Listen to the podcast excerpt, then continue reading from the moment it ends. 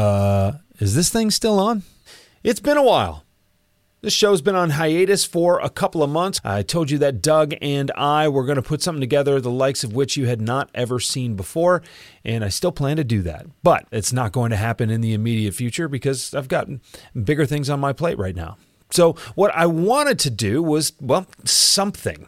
And uh, Doug and I started talking, and he said, Hey, um, Hey, remember the Deeper Thought podcast you did a couple of years ago? Doug and I decided that we could go through some of those episodes. Over the next several weeks, several months, you're going to get access to what you previously weren't able to. Hopefully, this little provocation will help you sell something that you haven't sold before.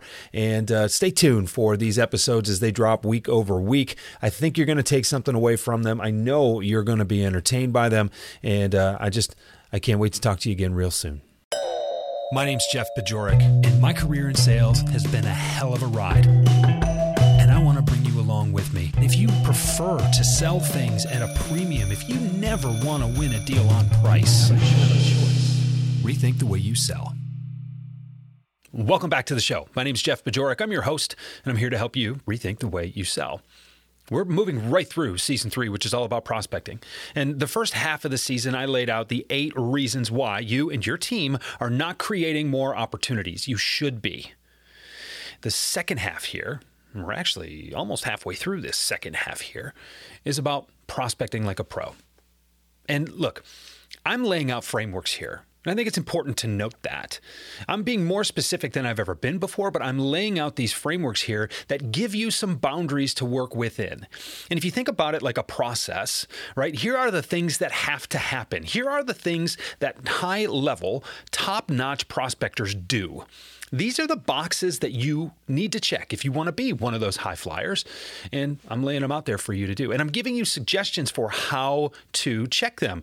You make them your own, right? Selling like you is all about figuring out your own methodologies while recognizing that the process is pretty static. The process represents everything that has to happen. The methodology is very, very personal. So take that mindset in with you. I want to give you full permission to do this the way that you want to do it, but I want to be sure that you recognize that there are things that are non negotiable and have to be done. So we're moving through this uh, section of the season here called Prospect Like a Pro. And one of the things that pros get right that most people miss is this concept of tension. Now, this is not a new concept for you. I talk about productive tension all the time. Um, productive tension is the group of emotions that needs to be present to make a sale. People buy things emotionally, they justify those purchases logically later. You know this. This is what it looks like, though. It is the emotion, the group of emotions, whether it is a pain that needs to be alleviated, maybe it is a goal that someone needs to work toward. You are helping someone in a B2B setting, setting or really any consultative setting uh, for selling at all. You are helping someone achieve a better state for themselves, some sort of transformation. That's what you're doing. And tension is helping illustrate the difference between where they are right now and where they want to be. What are those emotions? Now, this is very, very clear in terms of a sales process. Most people don't think about it enough in terms of prospecting. They don't think about creating tension early enough. They think about I'm going to try to say the right thing at the right time to the right person. I'm going to prove so much to this person. I'm going to justify my meeting because I know them and their situation so well. That is about familiarity. That is not that is not about tension. And in the last episode, I talked about differentiating yourself and how vital that is. And so many of you listening to this right now are trying to differentiate yourself by just getting the mix right hey, that is valid, that will work, that is not the best approach. What you want to do is change your prospect's eye level. You want to create tension by demonstrating that you know something that they don't know, but they'd be better off for knowing.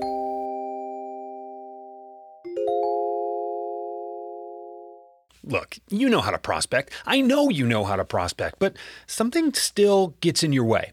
As a matter of fact, I've identified eight reasons that you and your team are not creating more sales opportunities. I put them together as a white paper to serve as a companion of this season of the Rethink the Way You Sell podcast. Go to jeffbajorek.com forward slash eight reasons to download your copy and the self assessment that is included in that white paper so you know where you can make maximal impact right away to improve your prospecting results. Now back to the show.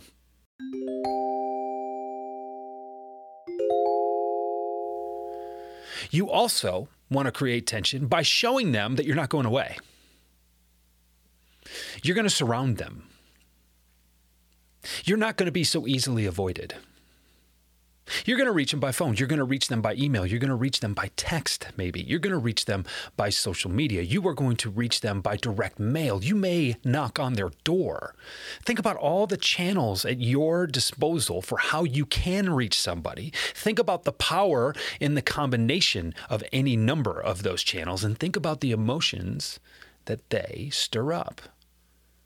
Huh, this guy's not going away. This Jeff guy just reached out to me three different ways over the last two days. And that was only two days after the last time he reached out to me. And it was just early last week when I got the first contact I've ever heard from him. Hey, maybe this is someone I should be paying attention to. That's tension. Think about what you're trying to do at this stage of the process. You're trying to get someone's attention. So change their eye level, give them something to think about that nobody else has ever asked them to think about. Do that multiple times through multiple channels so that they know they need to start taking you seriously. And then be persistent. Let them know that you will not be waited out. You will have thus differentiated yourself and also outlasted 90% of your competitors who call or email three times they only call or they only email, or a lot more people nowadays that are just commenting on your social media posts. Like, we can't see where that's coming from and where that's allegedly headed. And show yourself as a professional. What do you want to do here? You want to provoke a response. You want to be edgy enough to create an emotional response, but it's got to be a productive emotion. It can't just you can't just fluster someone, right? If you go out of your way to offend someone, well, yeah, I guess that's emotion too, but that's not exactly the emotion you're looking for. You don't need that. You want to justify in their mind that they need to take this meeting with you. One, because you won't go away so easily, right? That's the easiest thing to uh, to do. If you just continue to call and you continue to bring value with every call, you're going to they're going to know they can't wait you out. That they need to respond in some way. But if each one of those touches, if each one of those emails or social media messages or direct packages, whether it's got fun swag from your company in it or if it's just a provocative, you know, veto letter going back in the day, kids look that up if you don't know what it is. That's going to justify that their time with you is going to be well spent. That's what you're trying to do here. So if we think about emotion in terms of the overall sale, we think about creating tension through the sales process, their need to change. You know, it's it's why change, why change now, why me? I don't think I got the, the order there, but you know what I'm talking about. Why change, why me, why now? Think about why meet, why me, why next Tuesday at 2 p.m. if your calendar's clear. I want you to think of this first sale you need to make, and that is justifying that your time well, that their time is worth sharing with you. And if you want a little uh, reference, if you want uh, just a little bit of perspective and context here, let's think about the value you need to offer. Let's think about the value you need to provide in that meeting.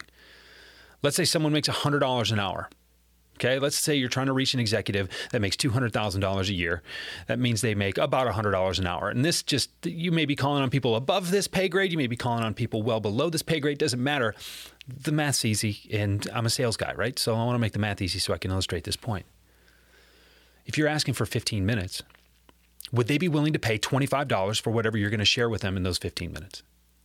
What are they going to take away from that meeting that is worth them paying $25 for? Because if they're not willing to pay for that, That's what they're paying.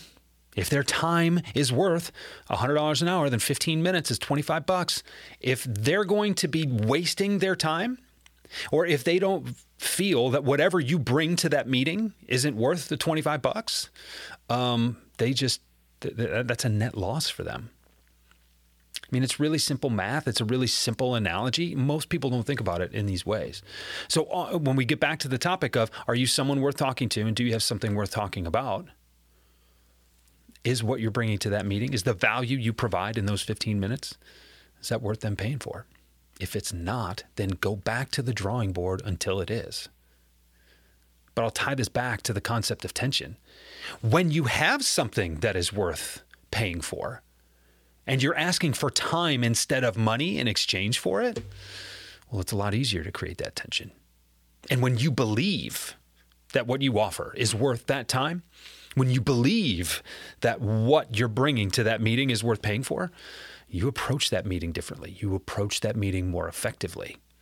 And that meeting tends to turn into a next meeting way more often than it doesn't. So I hope I've reframed your uh, point of view here around the idea of tension and emotion. Be provocative, be persistent. Let them know that you're worth talking to. Let them know that you're not going to be waited out. Let them know that you've got them surrounded. And then get the meeting. If you're enjoying this, if this has changed your eye level in some way, if you are thinking about things differently than you were just 10 minutes ago when you flipped this podcast on, share this episode with somebody. Tell somebody about it. Hit me up on LinkedIn. Tag me in a post. I don't mind that. Some people do. I don't mind that. Tag me in a post and tell people why you love this show. Tell people what you learned from it. That is the best thing. That's the best way that you can help me uh, is to get this word out to more people. And if you are a leader or if you're on a team and you have a good connection with the leader of your team and you think I can help your team, then let's talk about that too.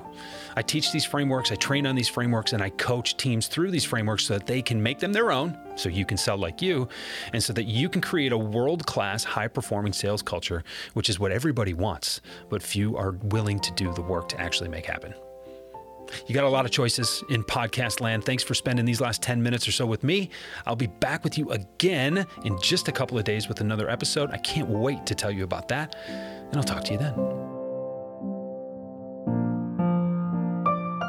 Rethink the Way You Sell is a Pod About It production. It's mixed and edited by Doug Branson, with music by Blue Dot Sessions and Doug Branson. This podcast is masterminded by Jeff Bajorek.